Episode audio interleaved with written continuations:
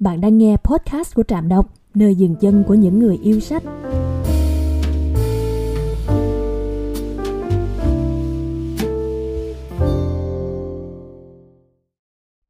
Thế giới nội tâm của mỗi người luôn là một điều khiến người khác tò mò muốn tìm hiểu. Nhưng khoan tìm hiểu về thế giới nội tâm của người khác, bạn hãy tự chinh phục thế giới ấy của chính mình. The Book of Qualities, cuốn sách về những phẩm chất là cuốn sách của nhà văn, nghệ sĩ J. Ruth Chandler. Trong đó, bà khám phá thế giới nội tâm đa dạng của con người bằng cách nhân hóa 99 phẩm chất, từ cô đơn, yêu thương đến sợ hãi, niềm vui, với trí tưởng tượng cực kỳ phong phú và một góc nhìn sâu sắc vào bên trong bản chất tâm lý của chúng ta. Trạm đọc tổng hợp lại một số tính cách đã được bà hóa người qua những lời văn vô cùng đẹp đẽ này. Con người không ai không trải qua cảm giác cô đơn. Cô đơn thích chạy trốn, nhưng cậu ấy rất sợ xuống nước Cậu khoác nỗi cô lập xung quanh mình như một chiếc áo len xám vắt ngược qua hai vai. Mọi chuyện bắt đầu từ khi cậu là một đứa bé nhỏ, trốn dưới tấm chăn, nín lặng nghe bố mẹ cậu gào thét vào mặt nhau. Khi lên bảy, cậu thề sẽ không bao giờ cần ai nữa.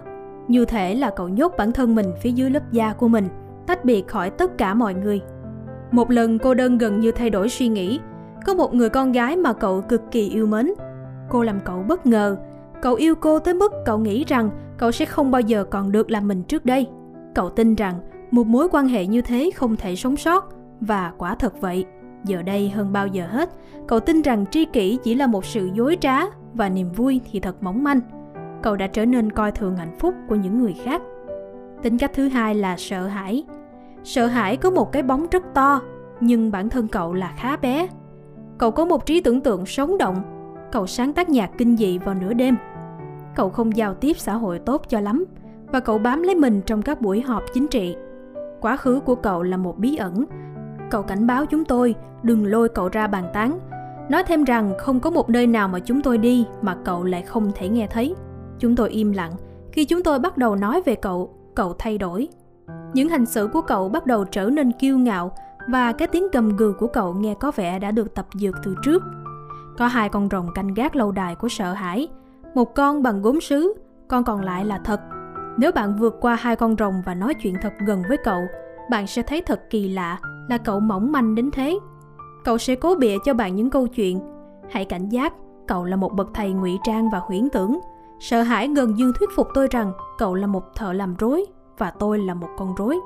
Hãy dũng cảm lên tiếng, nhìn thẳng vào mắt cậu ấy, lay động cậu, đừng từ bỏ, giành lấy sự tôn trọng từ cậu và cậu sẽ không bao giờ làm phiền bạn với những câu chuyện vặt vảnh nữa.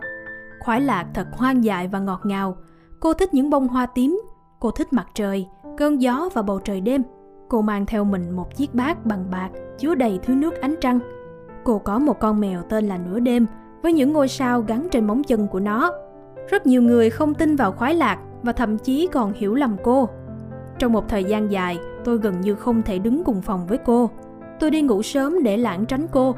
Tôi nghĩ cô là một kẻ ngồi lê đôi mắt và một kẻ tán tỉnh và cô đã quá say. Ở trường chúng tôi học được rằng cô rất nguy hiểm và tôi chắc là cô sẽ khiến tôi không tập trung được vào bài vở của mình. Tôi không nhận ra rằng cô có thể nuôi dưỡng tôi. Sau này tôi đã thay đổi, khoái lạc cũng đã thay đổi. Tôi đã học được giá trị của tình bạn với cô. Tính cách thứ tư là dũng cảm. Dũng cảm có những chiếc rễ Cô ngủ trên một tấm nệm trên sàn nhà và sống gần mặt đất. Dũng cảm nhìn thẳng vào mắt bạn. Cô chẳng lấy làm ấn tượng với những kẻ chỉ thích dùng quyền lực để dọa nạt người khác.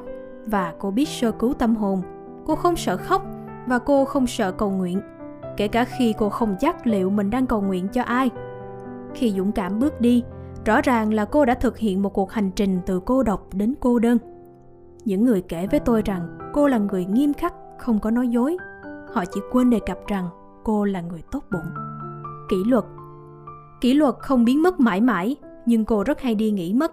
Về bản chất, cô là một người bảo thủ, nhưng cô vẫn sống một đời cấp tiến. Được chỉ lối bởi cảm giác thúc ép bên trong, cô làm việc chăm chỉ và chấp nhận nhiều rủi ro. Khi kỷ luật còn là thiếu niên, không có tiền tham gia các lớp học nhảy, cô đã bỏ bữa trưa để lấy tiền đóng học phí.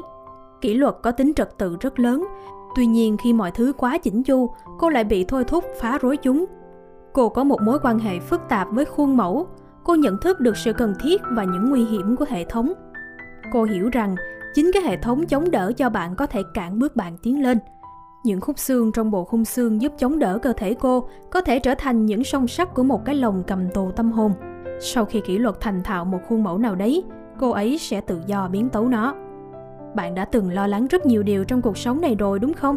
Lo lắng đã viết một công trình tuyệt đỉnh về những thói quen căng thẳng. Cô ép những nếp nhăn trên trán mọi người khi họ mất tập trung. Cô lập ra danh sách về mọi thứ có thể diễn tiến sai lầm khi cô đang đợi tàu đến. Cô chắc chắn mình đã quên không tắt lò và căn nhà sẽ nổ tung khi cô ra ngoài. Khi làm tình, cô lại đi nghĩ về những tỷ lệ thất bại và nguy hiểm sức khỏe của các loại biện pháp tránh thai. Các công ty dược muốn lo lắng thử các loại thuốc an thần mới của họ, nhưng họ không hiểu điều cô đã quá biết rõ. Không một loại thuốc nào có thể xoa dịu nỗi đau của cô. Cô sợ hãi tất cả những gì bất trắc. Kiên nhẫn là tính cách tiếp theo mà bà viết. Kiên nhẫn đeo đôi khuyên tai bạc của bà ngoại tôi. Chị nướng những chiếc bánh mì đen tuyệt diệu. Chị có đôi bàn tay xinh đẹp. Chị khoác những chiếc túi lớn của sự bình yên và ví của chị thì chứa đầy những kho báu nhỏ. Bạn sẽ không nhận ra kiên nhẫn ngay trong đám đông, nhưng đột nhiên bạn sẽ thấy chị xuất hiện. Rồi bạn sẽ thấy chị xinh đẹp đến mức bạn tự hỏi tại sao bạn chưa bao giờ thấy chị trước đây. Tĩnh lặng sẽ gặp bạn bên cốc trà hoặc một cuộc đi dạo bên bờ biển. Bạn cần phải dịu dàng khi tiếp cận nàng. Nàng nhạy cảm hơn nhiều những gì chúng ta vẫn tưởng tượng và nàng không giải thích bản thân mình cho mọi người hiểu. Đôi khi tôi mang cho nàng những bó hoa không phải bởi vì nàng cần chúng mình nàng đã chăm sóc một vài khoảng vườn. Nhưng bởi vì tốt hơn là tôi nên gặp nàng khi đang mang theo hoa. Thời gian yêu thích của nàng là lúc bình minh. Hài lòng đã học được cách tìm ra những thứ cô ấy cần phải biết. Năm ngoái, cô thực hiện một cuộc dọn dẹp nhà cửa lớn. Đầu tiên, cô trồng cây chuối để tất cả những sự thật thừa thải rơi ra. Sau đó, cô bỏ đi một nửa đồ đạc trong ngôi nhà. Bây giờ cô biết mọi thứ đến từ đâu. Ai đã nhuộm sợi chỉ màu xanh đậm? Và ai đã đang tắm thảm và ai đã đựng khung dệt ai đã làm chiếc ghế liễu ai đã trồng cây mơ Cô tự làm cho mình những chiếc cốc màu ngọc lam bằng đất sét cô tìm thấy trên những mảnh đồi phía sau nhà.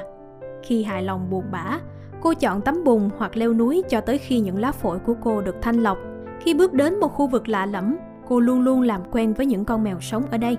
Tha thứ là một người phụ nữ mạnh mẽ, dịu dàng, chân thật và thẳng thắn. Từ khi con cô rời khỏi nhà, cô đã tham gia một chuyến tour đi bộ kéo dài, thăm những phế tích và tượng đài cũ tắm trong những dòng sông và suối nước nóng, du lịch qua những thị trấn nhỏ và những thành phố náo nhiệt, lần theo dấu vết về nỗi buồn của những câu chuyện mà cô nghe được. Đôi khi giới chức trách của thành phố không muốn cô đi vào cổng của họ, nhưng nếu người dân thực sự mong muốn cô, cô luôn luôn tìm được cách đi vào. Thà thứ mang theo những món quà ở mọi nơi cô đến, những thứ đơn giản như một cái cành ba nhánh với những chiếc lá đang ngã vàng, một chiếc dây lưng cô giờ trên khung cưỡi, một bài hát ngắn ngân vang bên trong bạn và thay đổi mọi thứ. Cô mang cho tôi một chiếc nhẫn vàng từ miền Nam với một hòn đá nhạt pha nâu. Tôi bị hen, cô dạy tôi cách thở. Tội lỗi là một công tố viên biết cách để khiến mọi nạn nhân cảm thấy mình như một kẻ phạm tội. Cô lần theo hai kẻ tình nghi mang tên nghi hoặc và dằn vặt bản thân đến tận hang ổ của chúng. Cô sẽ không nói cho bạn biết bạn đã làm gì sai. Sự im lặng của cô thật kinh khủng. Sự phản đối của cô vây quanh bạn với cảm giác đáng sợ lạnh lùng, không thể diễn tả. Tội lỗi nghĩ rằng tôi là một người lười biếng vô phương cứu chữa bởi vì tôi đã không hành động như cô ấy. Những vụ án của cô đã được lên lịch trước vài năm. Cô nói những thứ khủng khiếp về tôi với những người hàng xóm. Thỉnh thoảng để tự bào chữa, tôi nói với mọi người những điều cô sẽ nói về tôi trước khi cô có cơ hội. Tôi không quan tâm quá nhiều đến thế, nhưng tôi cũng không thể giả vờ là mình chẳng để tâm. Bạn có thể nhận ra những bước chân của tội lỗi trước khi bạn thấy cô ấy xuất hiện Cô khập khiễng bước đi như một chú chim bị què. Kể cả khi mắt cá chân bị vỡ của cô có đang lành, thì vết thương trong trái tim cô cũng đã bị nhiễm trùng. Sự hoàn hảo là người cẩn thận, nhưng không phải kiểu dè dặt. Cô làm bỏng tay rất nhiều lần trước khi cô học được cách chú ý. Cô nói rằng mình có công việc khó khăn nhất trên thế giới.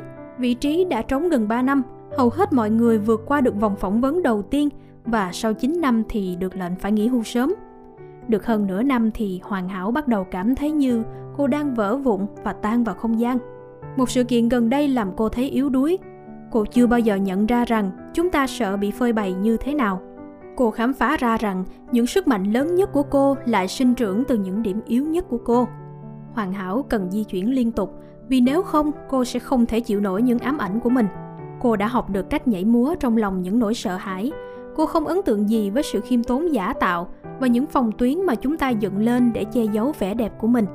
Cô đau buồn bởi việc chúng ta vừa căm ghét cay đắng bản thân mình nhưng lại vừa từ chối thay đổi. Cô tự hào về những khuyết điểm của chúng ta. Niềm vui, uống thứ nước tinh khiết. Cô đã ngồi cùng với người sắp chết và chứng kiến rất nhiều ca đẻ.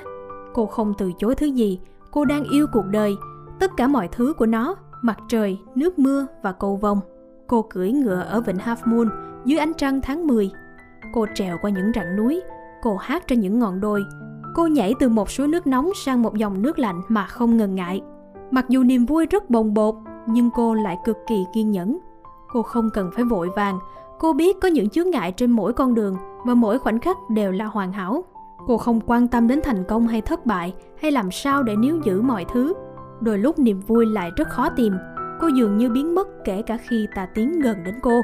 Tôi nhìn thấy cô đứng trên một sườn núi phủ đầy cây sồi và đột nhiên khoảng cách giữa chúng tôi trở nên khổng lồ. Tôi bị choáng ngợp và tự hỏi liệu có đáng để nỗ lực vươn lấy cô không? Tuy nhiên, cô vẫn đợi chờ chúng ta.